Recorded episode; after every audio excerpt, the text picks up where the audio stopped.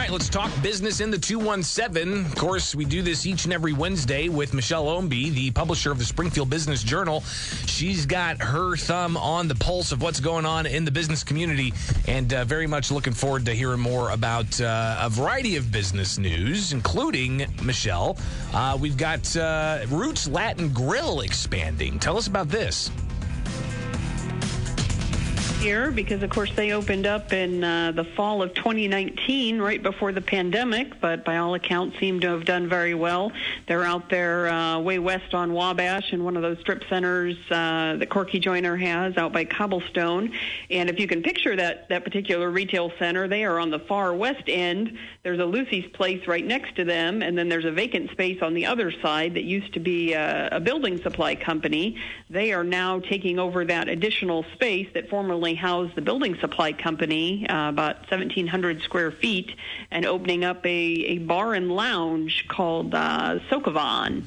And I had a chance to chat with uh, Luis Morales, the owner, yesterday, and he said uh, a lot of people come to the restaurant just to drink. Uh, they kind of specialize in more more high end. You know, he said this isn't your standard Jack and Coke. These are very uh, handcrafted cocktails and kind of some more unique drinks and that sort of thing. And he's also been doing live music at the restaurant does some Latin jazz and some bossa nova, and so they're basically going to create this lounge area and move the live uh, the live music there, and have a place where people can just come hang out and and drink, but a little bit fancier experience than going to the bar. So uh, good to hear of those behind Roots Latin Grill expanding. Uh, we'll watch how that grows. Uh, talking with Michelle Ownbey, publisher of the Springfield Business Journal, here with Springfield's Morning News, and uh, not just Springfield getting a new sandwich shop, but apparently Decatur, Champaign as well. What's going on with Potbelly Sandwich?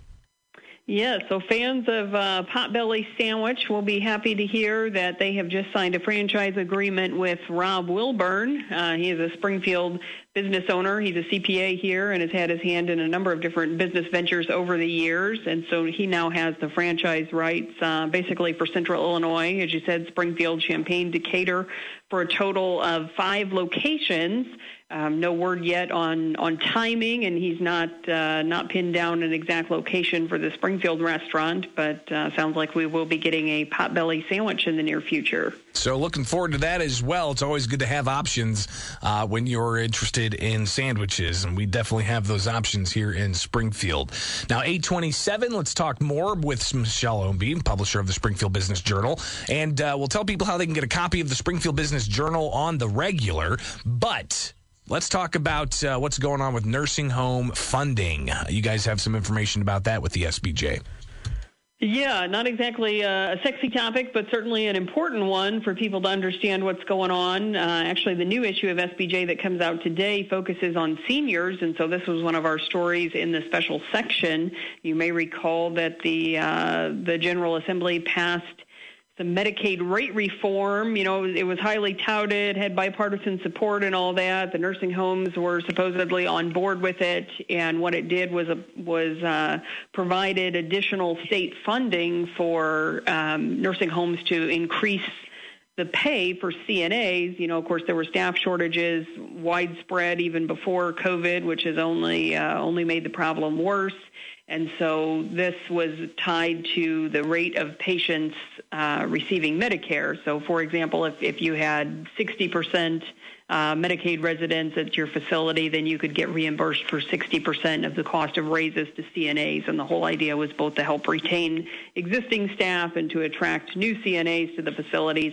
But it's it's not an automatic sort of thing. The nursing homes have to apply for this funding, and in the area that includes Springfield and Sangamon County, only about 20, just over 20 percent uh, of facilities have applied for these additional funding sources, and uh, you know they they do have to meet some benchmarks uh, if they take the extra money, so that might be the reason that some of them are declining it. Maybe uh, it's just too much paperwork and bureaucracy, but kind of interesting to see that even though all this additional money is available um, and, and virtually every place is hiring, a lot of the nursing homes are not yet taking advantage of that uh, that extra funding.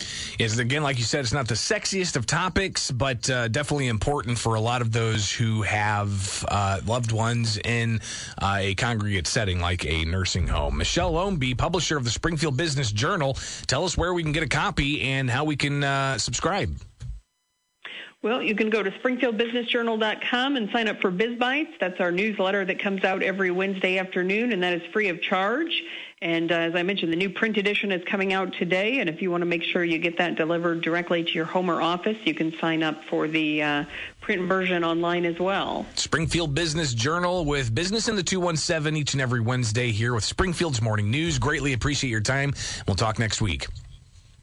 All right. Thanks, Greg.